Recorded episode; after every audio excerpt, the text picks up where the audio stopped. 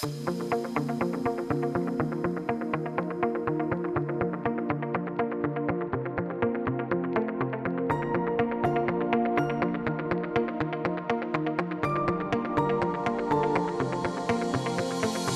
Esto es Indubio Pro Reo, un podcast de derecho penal donde comentaré novedades legislativas, discusiones doctrinales, contenidos jurídicos relacionados con el derecho penal y el derecho procesal penal, sucesos con trascendencia penal y, en definitiva, cualquier aspecto relacionado con los delitos, las penas y los fundamentos de esta apasionante rama jurídica. Este podcast está dirigido a estudiantes de derecho, de criminología, a abogados que inician el trepidante ejercicio profesional y quieren repasar lo que han estudiado, a opositor a fuerzas y cuerpos de seguridad y, en general, a cualquiera que esté interesado en el derecho penal. Espero y deseo que os sea de interés y de utilidad. Yo soy Rocío Arregui Montoya, doctora en Derecho Penal, profesora asociada de Derecho Penal en la Universidad de Murcia y abogada. Y te invito a escuchar gratuitamente este episodio y a comentar, preguntar o sugerir cualquier cuestión que te interese. Muy buenas a todos y a todas. En el podcast de hoy vamos a abordar un delito de la parte especial que es el delito de estafa. Pero antes de esto quería eh, pedir disculpas por el pequeño retraso a la hora de publicar el podcast. Una de las cuestiones es precisamente la puntualidad y que quincenalmente lo, tendrán, lo tendrá todo el mundo en sus dispositivos. Pero eh, bueno, pues el don de la ubicuidad de momento no lo tengo y precisamente cuando debía de ser grabado el podcast y de salir, hemos estado en la Universidad de Murcia, en concreto en la Facultad de Derecho, muy implicados en unas jornadas de violencia sexual que organizaba eh, nuestro departamento, así como la unidad de igualdad de la Universidad de Murcia. Y bueno, pues han quedado unas jornadas interesantísimas de, gran calado eh, académico. Quiero, mm, vamos, eh, que he estado bastante implicada, tanto asistiendo como ponente, y, desde luego eh, he tenido el gusto de escuchar a magníficos ponentes. Esto ha hecho que retrasemos unos días la publicación, pero en los siguientes capítulos, desde luego que no va a ser así, porque tenemos esa publicación quincenal como, como debe ser. Y desde luego que casi que si lo hiciéramos semanal, si se pudiera, nos daríamos abasto, dada la actualidad penal que tenemos eh, en estos días y todo lo que se está moviendo en prensa, en el Congreso de los Diputados, en los tribunales, etcétera.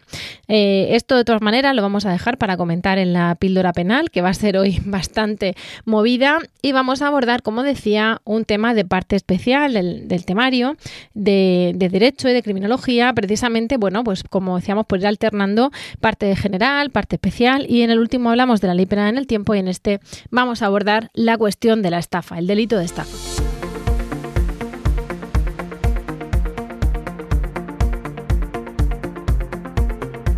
Este delito de estafa está contemplado en cuanto a la, como la defraudación, en el, en el, título de las defraudaciones en el Código Penal, junto con la administración desleal, la apropiación indebida o las defraudaciones de fluido eléctrico análogas.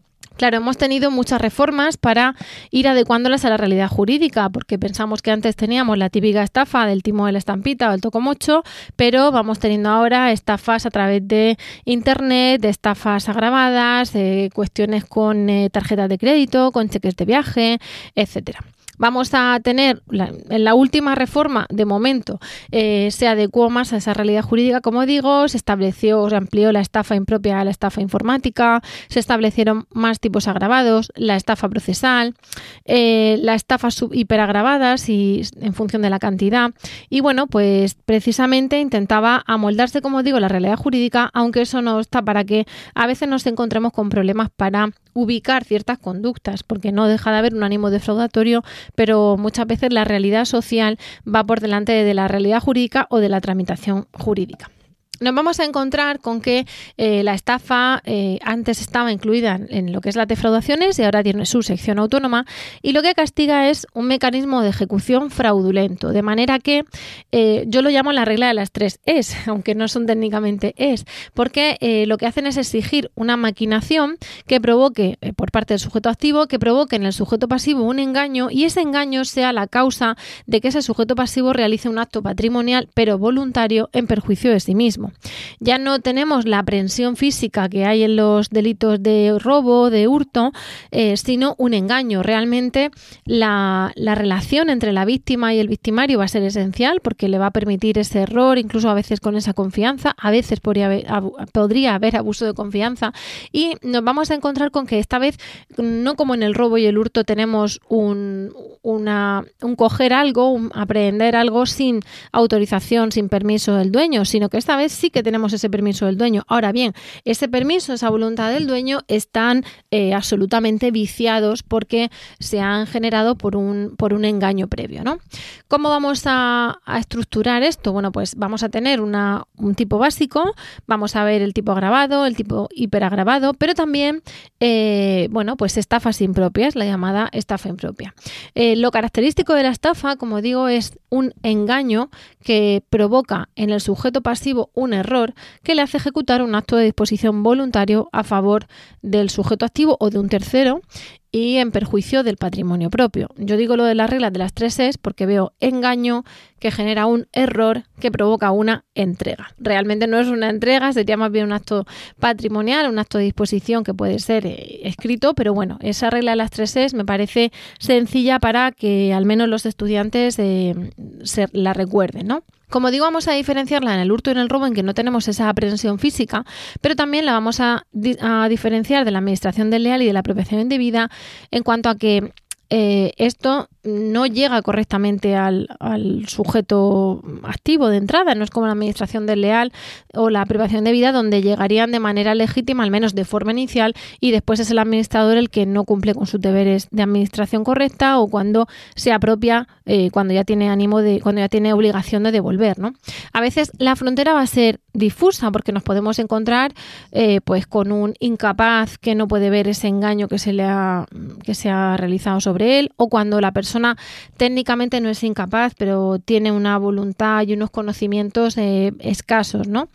Em, esto además va a chocar a veces incluso con las creencias de cada uno, con las eh, convicciones de cada uno y claro, muchas veces tendremos que atender a esa diligencia media que hacen que, veamos hasta dónde se podía engañar a alguien y hasta dónde no. Eh, por ejemplo, si estoy, voy por la calle y me quieren vender en el suelo un, un reloj Rolex por 3 euros, pues cualquier persona no muy avezada sabrá que desde luego ese Rolex no va a valer 3 euros, no va a ser desde luego ni un Rolex, ¿no? Entonces ahí no podríamos alegar eh, esa estafa, al igual que aunque alguien se sienta estafado porque ha comprado la crema que iba a devolverle el, rostro de un bebé y, el, pecho también, o el culo estupendo sin celulitis, pues no por eso nos vamos a sentir estafados como tal. Aunque digo que la línea por eso va a ser difusa en cuanto a que a veces tendremos incumplimientos civiles o incumplimientos de, de, en cuanto a la publicidad, ¿no? Publicidad engañosa y protección de consumidores y usuarios. Pero bueno, nos vamos a centrar en la parte penal y en esa parte penal vamos a ver que eh, tendremos esa conducta, este, ese engaño que provoca el error que le hace la entrega, ¿no? La regla de las tres es. Vamos a ver que muchas veces habrá falsedades documentales como medio en concurso de delito medial para llevar a cabo la estafa, para falsificar un, un documento público, un concurso medial de delitos o un documento privado en concurso aparente de normas para generar esa apariencia de eh, bueno pues de solvencia o de lo que queramos generar para mm, tener para provocar ese error ¿no? en, en la víctima.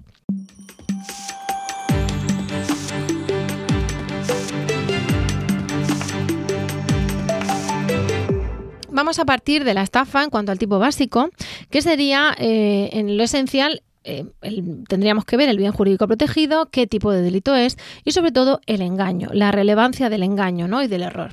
El bien jurídico protegido sabemos que es el patrimonio, cualquiera de los elementos que integren ese patrimonio, pero eh, y que sería un delito común que cualquiera puede cometer. Pero tenemos que tener en cuenta, por un lado, la consumación y por otro lado, como digo, el engaño. En cuanto a la consumación, tenemos que pensar que eh, se va a consumar cuando se lleva a cabo la disposición o la disponibilidad patrimonial, pero nos podemos encontrar con una tentativa acabada o inacabada, bien cuando se ha efectuado el engaño porque no ha habido acto de disposición o bien cuando se ha intentado el engaño pero no se ha conseguido engañar. Ahora bien, ¿qué engaño? No? Pues tiene que ser un engaño bastante, un engaño, una maquinación en función de la cual, por un error u, omisión, la otra persona va a generar esa, esa entrega, como digo. Tiene que ser un engaño punible y plantearnos si esa conducta típica, si ese engaño, si esa puesta en escena puede definirse mm, como un verdadero engaño o como una mera inveracidad. Por eso digo también lo de la, la publicidad, ¿no? Porque a veces es, bueno, yo me he callado, no te he sacado de un error, yo no te he engañado, pero no te he sacado de un error, lo cual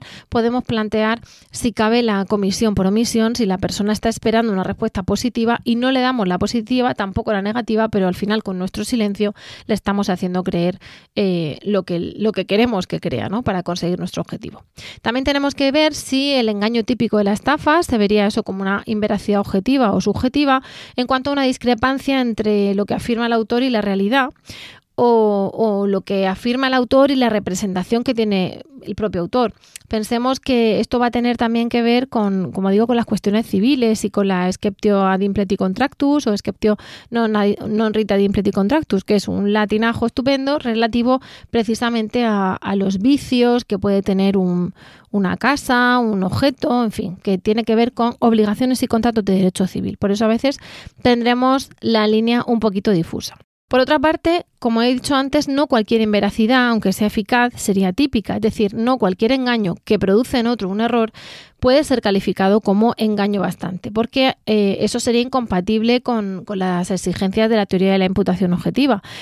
implicaría exigir que bueno, pues que cualquier riesgo típicamente relevante ya es idóneo, ¿no? Y ya puede producir error en el otro. Y sin embargo, esto hay que valorarlo, porque no va a ser lo mismo engañar eh, a una persona con ciertos estudios o con cierta edad que a otra. No va a ser lo mismo engañar sobre, por ejemplo, medicina alternativa a un médico que a una persona que no tiene esa formación. Claro, ¿cómo determinar que nos hallamos ante un engaño que a priori, que ex ante es idóneo? Pues a priori la jurisprudencia sigue un criterio mixto, donde tenemos que, por un lado, ver la idoneidad, abstracta del engaño, es decir, si ese engaño tendría la capacidad de producir error a una persona de diligencia media, ¿vale? El ejemplo del, Rolex, como digo, del falso Rolex, y también ver la idoneidad concreta del engaño para ver si es posible a un destinatario concreto inducirle a error, viendo las capacidades de ese sujeto. Eh, realmente ahí la jurisprudencia también exige mm, los deberes de autoprotección de la víctima, es decir, eh, por ejemplo, llega un señor a casa sin identificarse, se presenta como que es eh, un señor del gas, que no, que no, no lleva uniforme ni siquiera, y se le deja pasar, bueno, pues a lo mejor hay que exigirle una acreditación o a lo mejor a la hora de retirar fondos a alguien a un banco tiene que exigir eh, el DNI, ¿no? Para ver qué coincide. Entonces, ahí habrá que analizar las circunstancias de cada caso. Hay discusión, como digo, en si es posible cometer estafa por omisión en los casos en los que el autor realmente no dice a la víctima lo que tiene que decir, pero tampoco lo contrario, digamos que se calla. Entonces, bueno, en función de esto, la doctrina diferencia entre estafa activa con actos concluyentes y estafa por omisión, dentro de la cual, pues, eh, no entrarían necesariamente todos los actos de silencio. Hay actos que sí que constituyen realmente estafa por omisión porque el hecho de callar sobre ellos implica dar por bueno lo contrario, ¿no? Por ejemplo, si preguntan eso, si una casa tiene ciertos problemas y callas absolutamente, pues se entiende que no, no que te has callado. Pero bueno, en general habrá que analizar también cada acto de silencio. También vamos a ver que en otras, en otras ocasiones o muchas ocasiones habrá una relación concursal entre la falsedad.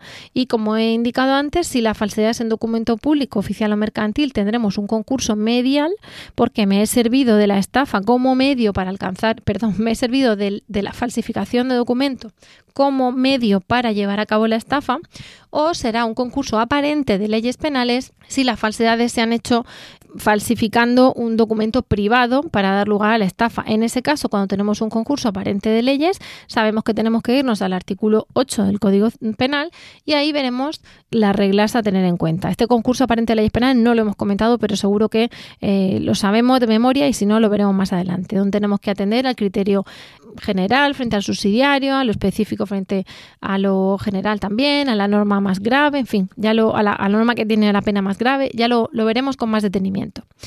Bueno, eh, vamos a tener en cuenta cuando estamos hablando de estafas que muchas veces, bueno, pues hablamos eso de, pues, de una estafa por internet, eh, pero partimos de estafas clásicas, ¿no? Donde, donde, la persona se exponía más, el timo del nazareno, el timo de la estampita o del tocomocho, eh, un email una llamada para que se haga una transferencia, esto también pues tendrá que ver pues eso con el phishing y el farming y tal que también veremos.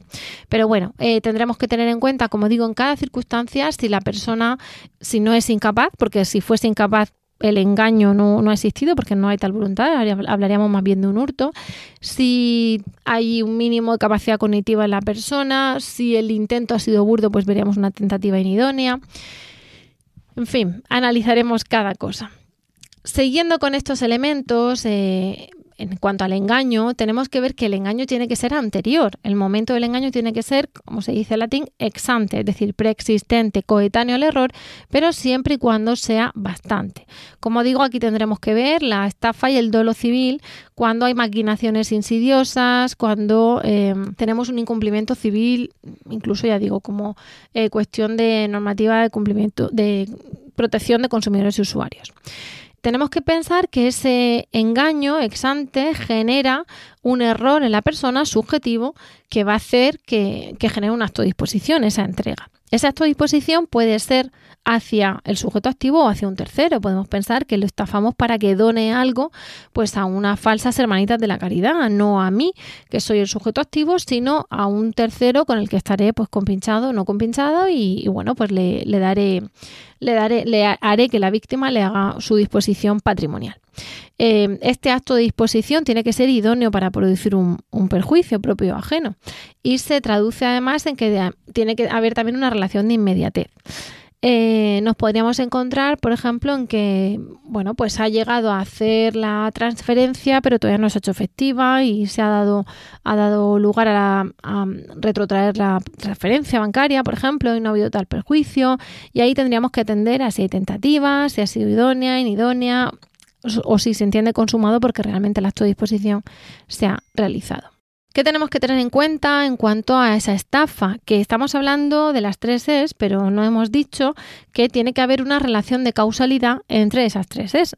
Tiene que haber un engaño que produce el error y que da lugar al acto de disposición, en perjuicio del engañado, ¿no? de la víctima o de otro, porque también podemos pensar que a lo mejor esa persona tenía pensado igualmente donar una cantidad a una ONG y realmente él no iba a tener esa pérdida patrimonial porque la iba a dar igualmente. Ahora bien, en lugar de darla a una ONG de verdad, la va a dar a la ONG falsa, eh, que es la que han montado los, los estafadores. Entonces, habría una disminución del patrimonio del engañado de esta, de esta, víctima o de otro que sería esa ONG que no llega nunca a recibir el dinero porque se lo dan a, otra. ¿Vale? Eh, ¿Y cuál es el valor? ¿Cuál es el valor de lo, estafado? Pues tendríamos que ver eh, el elemento patrimonial en concreto.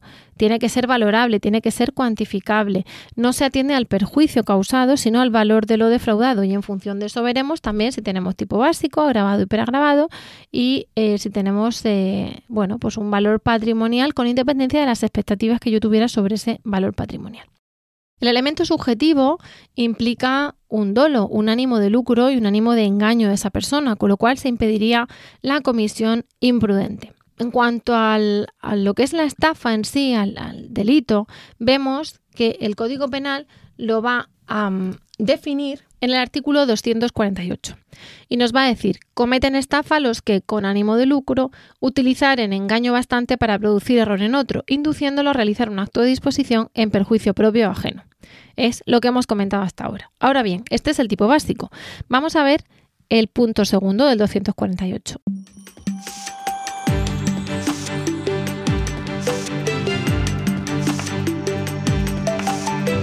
y nos dice, también se considerarán reos de estafa los que con ánimo de lucro y valiéndose de alguna manipulación informática o artificio semejante consigan una transferencia no consentida de cualquier activo patrimonial en perjuicio de otro.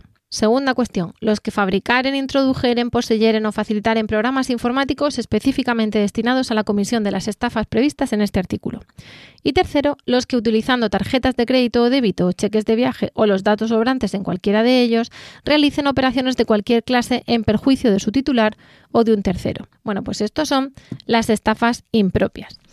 Por sus características van a ser delitos de encuentro, donde igualmente hará falta la participación de una víctima colaboradora que lleve a cabo esa transferencia, con lo cual también va a haber engaño, pero se va a realizar de una forma distinta a la estafa llamada clásica, ¿no? a la estafa propia, que sería a través de una manipulación informática de conductas relacionadas con esos medios informáticos o de tarjetas de crédito, cheques de viaje o los datos contenidos en ellos. Ya no nos hace falta el plastiquito en sí de la tarjeta. ¿Cómo se va a llevar a cabo por procedimiento la estafa o procedimientos informáticos? Pues introduciendo órdenes falsas o alteraciones en los programas que van a gestionar, eh, que gestionan automáticamente las transferencias bancarias.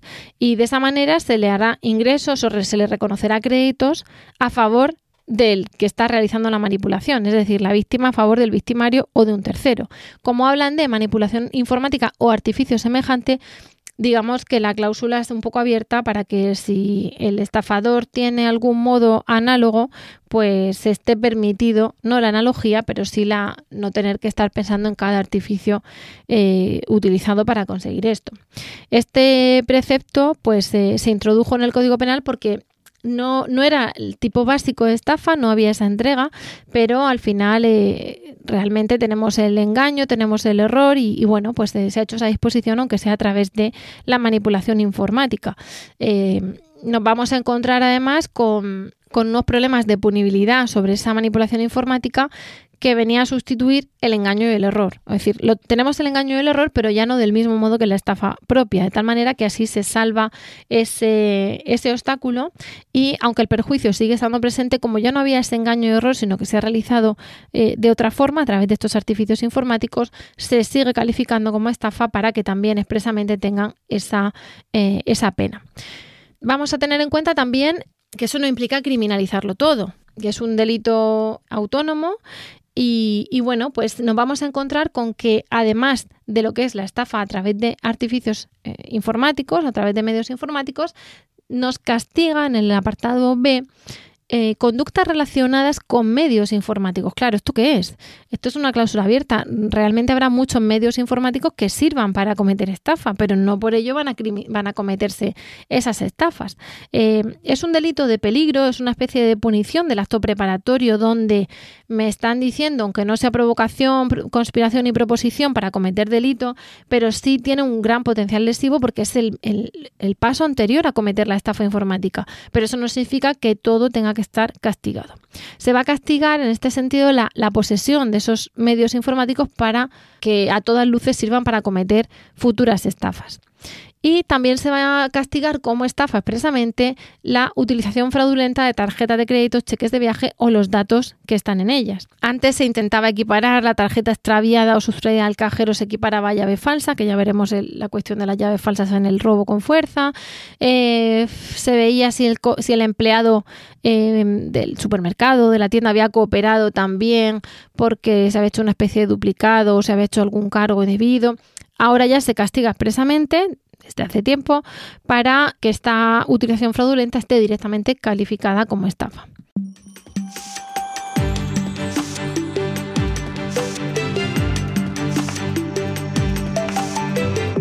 Ahora bien, una vez que el Código Penal nos dice exactamente que eso son estafas, nos vamos al artículo 249 donde nos dicen que los reos de estafa serán castigados con prisión de seis meses a tres años y que para la fijación de la pena se va a tener en cuenta el importe de lo defraudado, el quebranto económico causado al perjudicado, las relaciones entre este y el defraudador, los medios empleados por este y cuantas otras circunstancias sirvan para valorar la gravedad de la infracción.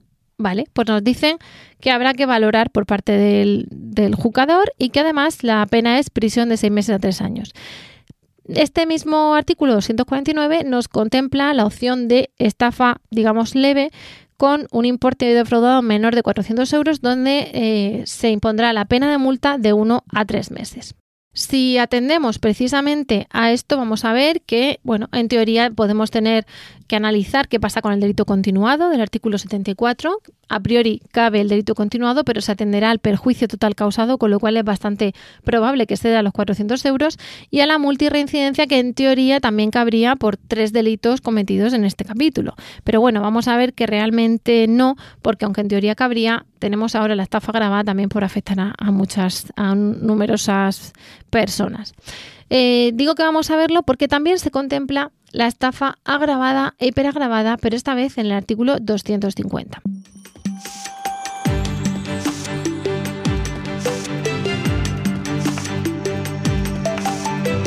El 250 nos dice que el delito de estafa va a ser castigado con la pena de prisión de 1 a 6 años y multa de 6 a 12 meses en ciertos casos. Estamos hablando de pasar de prisión de 6 meses a 3 años a prisión de 1 a 6 años y además la multa de forma acumulativa, no es alternativa. ¿Cuándo va a haber esta estafa, esta estafa agravada? Bueno, pues cuando la estafa recaiga sobre cosas de primera necesidad, viviendas u otros bienes de reconocida utilidad social, cuando se perpetre abusando de firma de otro o sustrayendo, ocultando o inutilizando en todo o en parte algún proceso, expediente, protocolo, documento público o oficial de cualquier clase, cuando recaiga sobre bienes que integren el patrimonio artístico, histórico, cultural o científico, cuando revista especial gravedad atendiendo a la entidad del perjuicio y a la situación económica en que deje a la víctima o su familia, cuando el valor de lo defraudado supere los 50.000 euros o afecte a un elevado número de personas, cuando se cometa un valor de defraudación, eh, perdón, cuando se cometa con abuso de relaciones personales existentes entre la víctima y el defraudador o este, el defraudador, aproveche su credibilidad empresarial o profesional, cuando se cometa estafa procesal, y nos dicen expresamente que serán aquellos los que cometen estafa procesal los que en un procedimiento judicial manipulan pruebas para fundamentar sus alegaciones en base a esas pruebas manipuladas o empleen otro fraude procesal análogo y provoquen así error en el juez o tribunal y le lleven así a dictar una resolución que perjudique los intereses económicos de un tercero o de la otra parte. ¿no? Y por último, cuando al delinquir el culpable ya hubiera sido condenado ejecutoriamente al menos por tres delitos comprendidos en este capítulo.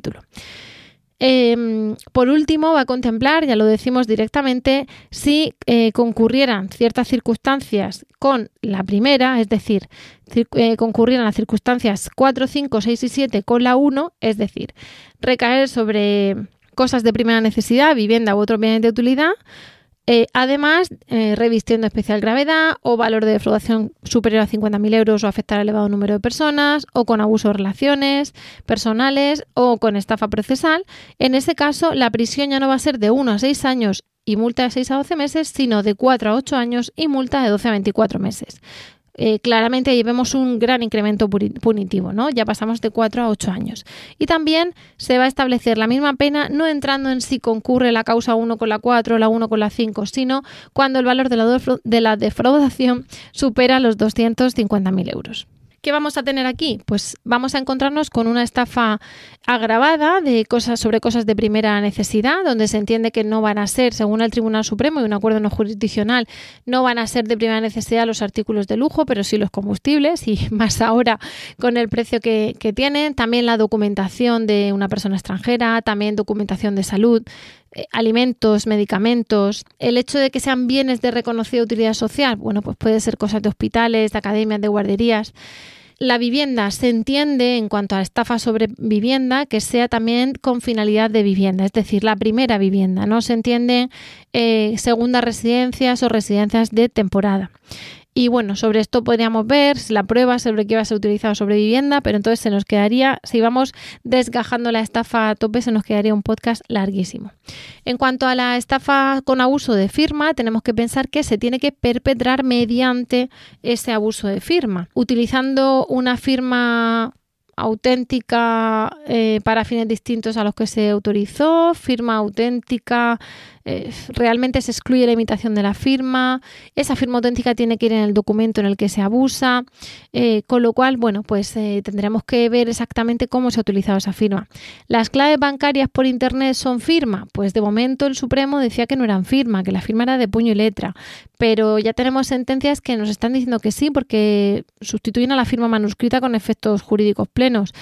¿Qué pasa además con la firma digital, con el certificado electrónico? Pues seguramente también esto va a ir, va a ir avanzando, ¿no? En cuanto a la cuestión de estafa sobre bienes que integren el patrimonio artístico, histórico, cultural, ese valor cultural tiene que apreciarlo el juez y en cuanto a la de si es especial de gravedad, se tendrá en cuenta el perjuicio y además la situación económica en que se deja a la víctima. Eh, no vamos a tener la misma, el mismo daño patrimonial a una persona con una capacidad económica escasísima que ha hecho un esfuerzo tremendo para ahorrar lo que le han estafado que alguien que no tiene, es que tiene una capacidad económica sin duda. En cuanto a especial gravedad y atendiendo al perjuicio causado, pues a mí me gusta en esto hacer una mención a las estafas sobre curaciones y terapias alternativas, precisamente porque quizá eh, lo están haciendo sobre pues, eh, una víctima aunque aquí tendríamos que atender pues, a, la vulnerabilidad de la víctima, ¿no? Pero a lo mejor estamos dejando a la víctima o a la familia en una situación económica muy delicada. Esto es una cuestión polémica, hay sentencias, en concreto una, donde los donde los tribunales estiman que no hay estafa porque el chico sabía eh, que quería no tomar, eh, no someterse a tratamiento de quimioterapia y sí tener una, una, curación alternativa o una terapia alternativa o pseudoterapia, pero bueno, los padres, la defensa de los padres sostenía que se estaban aprovechando de la situación de desesperación del joven que se veía gravemente enfermo. También atendiendo al valor de los defraudados, si supera más de 50.000 euros o afecta a un elevado número de personas, tenemos una causa de agravación. En este caso es alternativo, bien 50.000 euros, bien elevado número de personas. Evidentemente, si se dan las dos circunstancias, también se, agravaría, ¿no? Eh, claro, a veces nos vamos a encontrar con que hay un elevado número de personas, pero de cuantía insignificante. Si no alcanzas el tipo leve, pues eh, no se le, si no alcanzas el, tipo, digamos, básico de, de cuantía, no se le podría aplicar la agravación. Aquí había discusión sobre si tenemos delito continuado o no. El Tribunal Supremo al final dice que hay que atender al perjuicio total causado y que, bueno, pues si tenemos un delito continuado pero no llega a 50.000 euros, es más adecuado en este caso aplicar un delito de estafa agravada en lugar de muchísimos delitos. De todas maneras, eh, aquí tenemos, eh, como dice el profesor José Antonio Ramos Vázquez eh, de La Coruña, el Supremo hará lo que quiera, ¿no? Entonces nos vamos a encontrar precisamente con eso, con que hoy decimos una cosa, pero después el Supremo pues puede decir otra. También tenemos la estafa agravada en el caso de abuso de relaciones personales o aprovechándose de la credibilidad empresarial o profesional que tenía el propio sujeto activo. Y habla de una relación de confianza preexistente y de una cuestión alternativa, bien el abuso de relaciones o bien aprovechándose de la credibilidad empresarial desde luego ese abuso de relación tiene que ser diferente de la que construyó el engaño en sí, porque el engaño se ha, se ha cometido, digamos, abusando de, esa persona al engañarlo, porque en general la estafa ya lleva un abuso de confianza implícito, con lo cual necesitamos que haya una especial relación de confianza de la que me estoy aprovechando para también castigar como plus de antijuridicidad eh, realmente el pues la baja defensa que ha tenido la víctima que no cree en ningún momento que alguien de quien tiene una gran credibilidad empresarial, profesional o personal se vaya le vaya a estafar, ¿no? En cuanto a la estafa procesal, consiste en manipular pruebas para generar un engaño, pero en el juez, con competencia para dictar una resolución que va a perjudicar a la otra parte o un tercero. Claro, aquí no se requiere un acto de disposición con desplazamiento y realmente el estafado, por decirlo así, sería el juez, pero es la manera de obtener un pronunciamiento que nos interesa, ¿no? un pronunciamiento judicial. La estafa procesal así descrita tendría una estructura, digamos, de estafa en triángulo, en la que el engañado es el órgano, lo que es eh, un juez o un tribunal colegiado, que toma unas medidas o resuelve en un procedimiento judicial y el perjudicado es un tercero porque eh, no, no, coincide la víctima del engaño, que es el juez, con el perjudicado.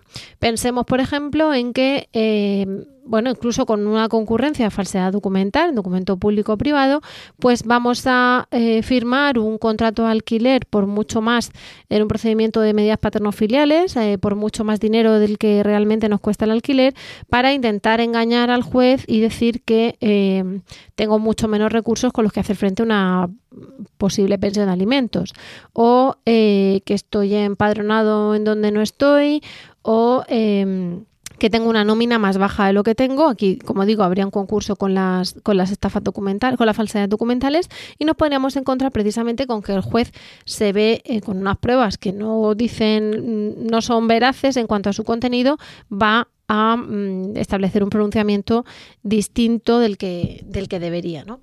Eh, aquí el fundamento de esta grabación es que realmente estamos engañando a la Administración de Justicia y estamos instrumentalizándola y afectando a la Administración de Justicia para obtener lo que queremos. No obstante, ciertos autores dicen que no debería apreciarse la concurrencia de la estafa procesal porque en el mismo regiría el principio de controversia entre las partes para fijar las fronteras entre un engaño típico básico y el engaño agravado, pero bueno, eh, personalmente me inclino más en la cuestión de que al final instrumentamos a la justicia y a la autoridad de la que se reviste este poder judicial para obtener un pronunciamiento favorable que después podemos ejecutar y que nos va a servir a su vez para revestirnos de una legitimidad en, en situaciones posteriores, ¿no? Otro subtipo de estafa procesal en este sentido sería la acusación y denuncia falsa, pero por su especialidad va, a ser un, delito autónomo, un delito distinto. ¿Cuáles van a ser los casos hiperagravados de estafa? Pues la multireincidencia en las defraudaciones, que haya sido castigado al menos por tres delitos eh, de no de ese capítulo, o sea, perdón, de ese capítulo, ya no dice de la misma naturaleza, sino de ese capítulo. Y eh, también nos vamos a encontrar con que, bueno, pues tenemos una pena bastante elevada, en este caso hablamos de, de poca proporcionalidad, de prisión de 1 a 6 años.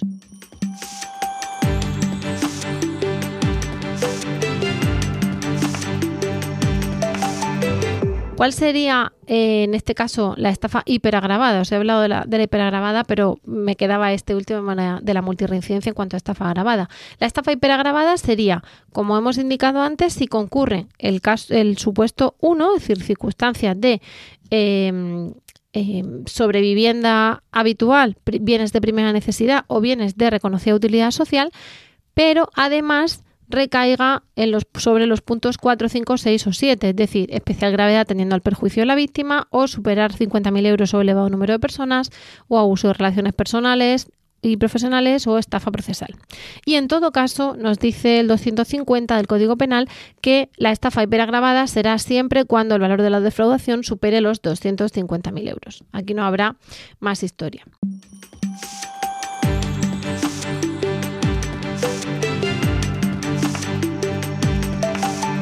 Vamos a tener también un tipo de estafa cualificada. Esto lo vamos a decir muy brevemente porque si no el podcast se va a extender demasiado y va a estar contemplado en el artículo 251. ¿Qué pasa? Que vamos a dudar sobre si son propias o impropias. Ya hemos dado la estafa propia, la estafa impropia, tarjetas de crédito, cheques de viaje y luego la estafa grabada y preagravada. Pero aquí hay una estafa cualificada que yo, por, entendernos es la estafa sobre vivienda, pero no la que hemos dado antes. Vamos a explicarnos ahora. Y que, bueno, pues tendría trascendencia tendencia al ver si son propias o impropias, porque claro, se, eh, podrían ser objeto de las grabaciones del 250 si recae sobre vivienda habitual. Hemos hablado del 251. Mm, en principio, el Tribunal Supremo dice que no le serían aplicables las agravaciones del 250. ¿En qué consiste esta estafa cualificada? Pues está contemplado en el 251, nos indica que la pena será de prisión de 1 a 4 años, como la estafa agravada, y eh, los supuestos son tres. El primero es quien se atribuye falsamente sobre una cosa mueble o inmueble facultad de disposición de esa cosa y carece de esa facultad de disposición. Bien porque no la ha tenido, nunca, nunca, o bien porque la tuvo, la ejercitó, la vendió y ya pues no la tiene. Entonces, el que se atribuye falsamente sobre esa cosa mueble o mueble una facultad de disposición que ya no tiene, por no haberla tenido, como digo, o por haberla perdido, eh, la enajena, la graba, le, le incluye un gravamen o la arrienda a otro, en perjuicio de ese otro o de un tercero. Claro, es, un, es una clase cerrada de modalidad de estafa porque se está atribuyendo falsamente capacidad de disponer de un bien y con ánimo de lucro sabiendo que no soy dueño de una casa o que, bueno, de una casa, aquí hablamos de mueble o inmueble, sabiendo que no soy dueño de esa cosa mueble o inmueble porque ya no lo soy o porque nunca lo fui, a pesar de eso la vendo, la alquilo, le incluyo, un, la grabo, le incluyo un gravamen y, eh, claro, en perjuicio de, de quizá no solo del antiguo dueño, sino de cualquier otro. En este caso, ese es el primer supuesto. El segundo será el que dispone de una cosa mueble o inmueble, ocultando la existencia de cualquier carga sobre la misma. Eh, al revés, estamos disponiendo de una carga, de una cosa con una carga o gravamen sin decir que tiene esa carga o gravamen y se entiende que estamos causando un perjuicio a la persona porque cuando coge, eh, cuando compra o adquiere o, o, le ceden ese bien que a su juicio está libre de cargas, se encuentra con que tiene una carga preexistente. O si estamos disponiendo de esa cosa mueble o mueble, en lugar de eh, ocultar la existencia de la carga, estamos enajenándola como libre y antes de la definitiva transmisión del adquirente la grabamos o la enajenamos. Pensemos, por ejemplo, que en una vivienda aportamos una nota simple, se lleva a cabo la firma eh, del contrato, eh, se, se, va al notario a llevar a cabo la firma de la escritura y habiéndola enajenado como libre, pues en esa misma mañana, antes de que se inscriba la escritura en ninguna parte, la vende nuevamente, por ejemplo, ¿no? Y el tercer supuesto sería precisamente otorgar en perjuicio de otro un contrato simulado. En cuanto al tercer, al tercer supuesto, el contrato simulado, vemos que sería una estafa impropia, que, puede ser cualquier actuación, alzamiento, falsificación, documento, y que es necesario simular un acuerdo de, voluntades en perjuicio de otra persona, y ese requisito de perjuicio la solicita el Tribunal Supremo.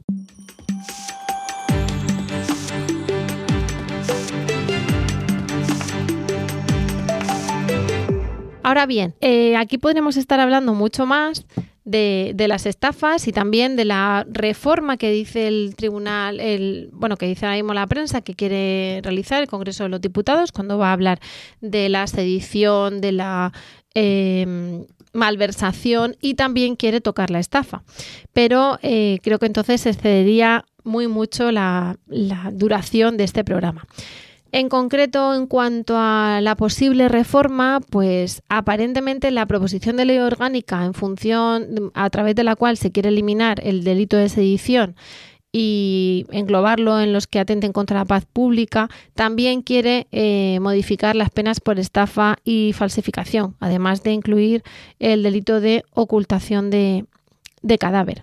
En cuanto a, la estafa, pues vamos a ver qué es lo que, es lo que nos dicen, porque en principio eh, realmente se castiga con prisión o solicitan que se castigue con prisión de seis meses a tres años, pero eh, bueno, pues hasta ahora lo que indica la noticia es que se castigará teniendo en cuenta el importero defraudado, el quebranto económico, las relaciones, los medios empleados por este y es algo que hasta ahora ya se estaba haciendo. Con lo cual vamos a estar a la espera de la tramitación parlamentaria para ver qué nos encontramos. Y con esto hemos terminado el tema de hoy y vamos a pasar a nuestras píldoras penales.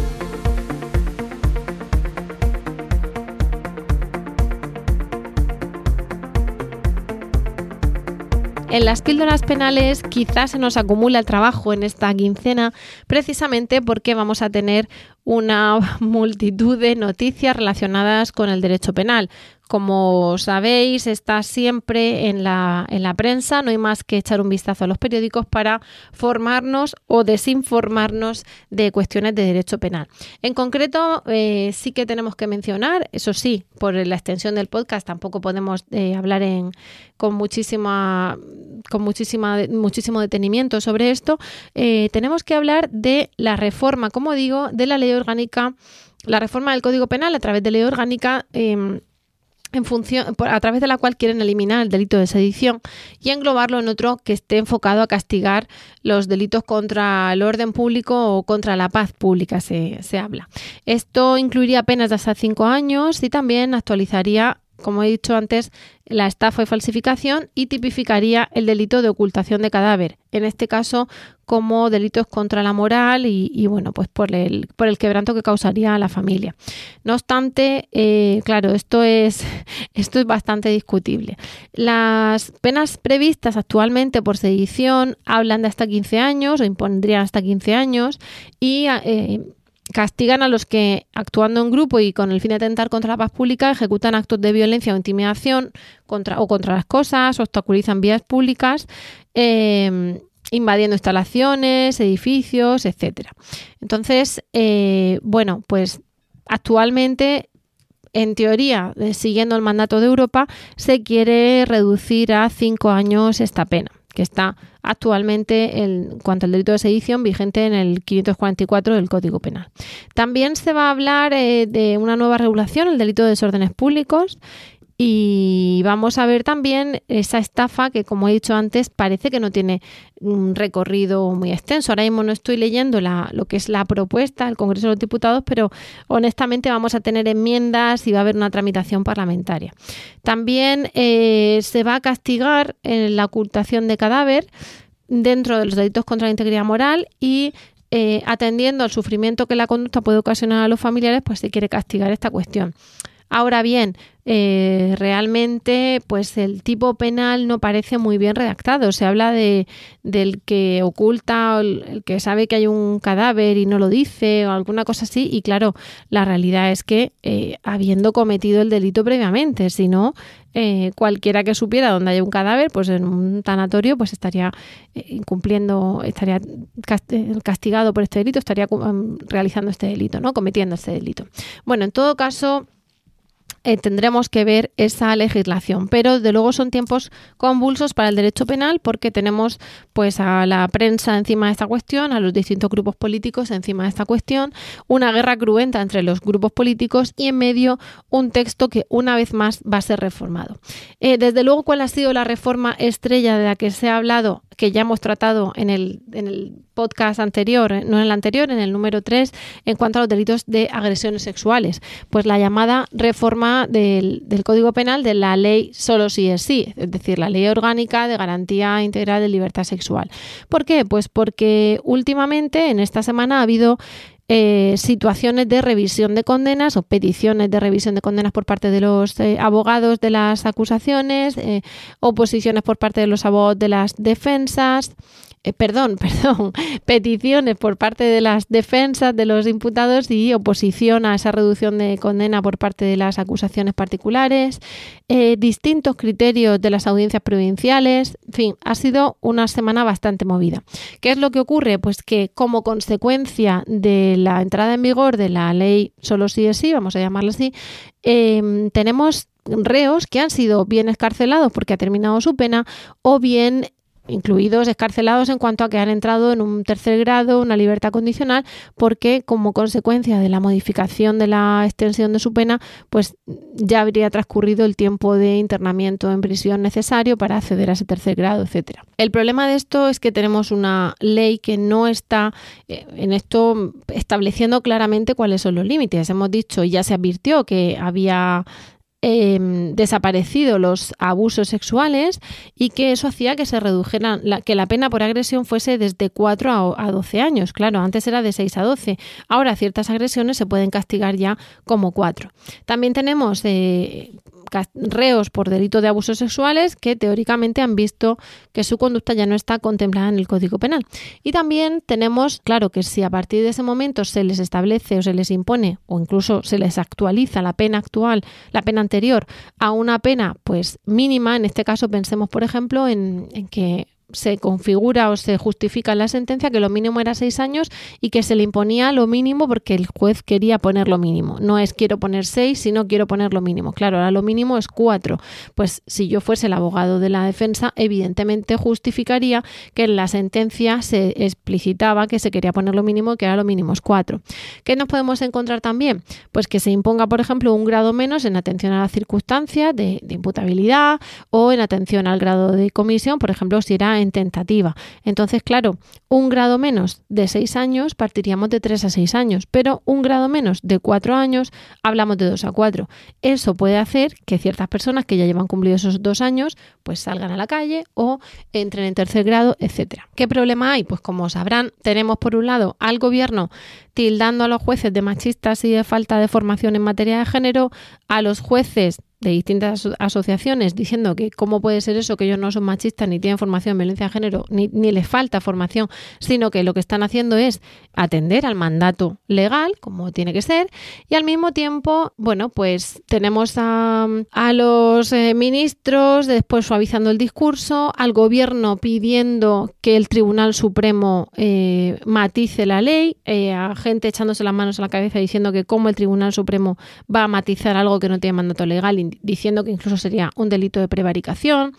Bueno, pues eh, la polémica desde luego está servida. En todo caso, sí que es de destacar que se habla por parte del gobierno que debía atenderse al espíritu de la ley y también que una opción era que directamente los jueces dijeran que no se podían aplicar eh, los, la ley actual a los delitos anteriores.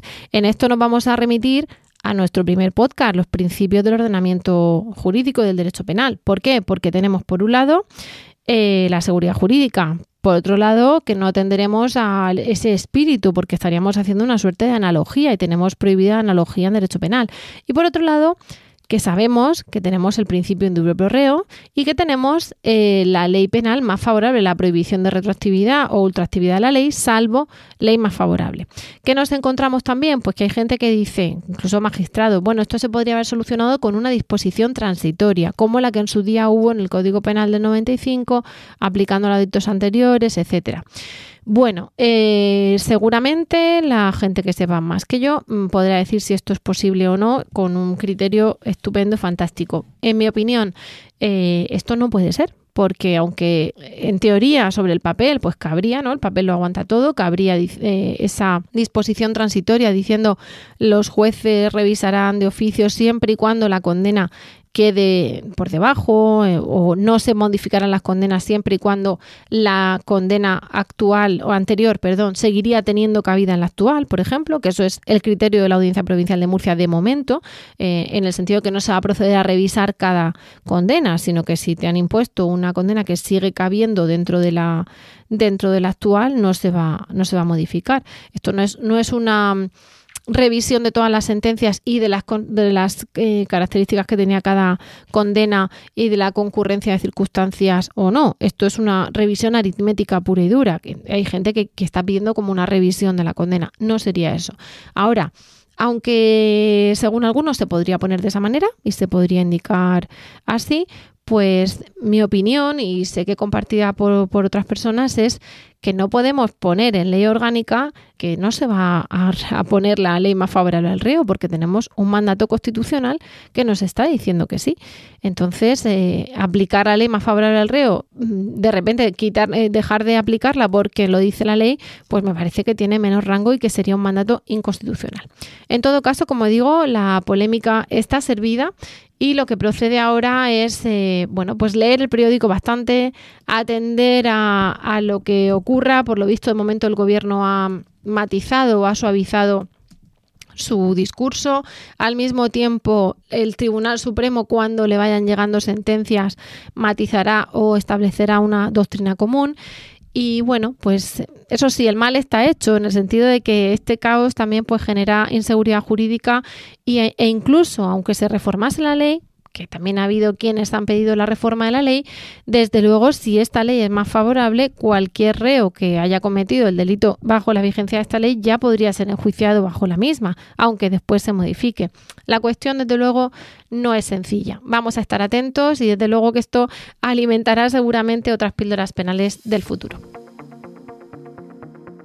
Bueno, esto es todo por el momento. Ya sabes que mm, podéis escuchar, descargar y compartir este podcast en cualquier aplicación de podcast, incluir reseñas que ayudarán a dar visibilidad al, programa y a saber qué pensáis de él o qué temas eh, os gustaría que, que, tratase y desde luego a contactar conmigo en Twitter en el usuario arroba arreguiabogada. Nos vemos en el próximo capítulo y mientras tanto recuerda que en caso de duda siempre estaremos a favor del río.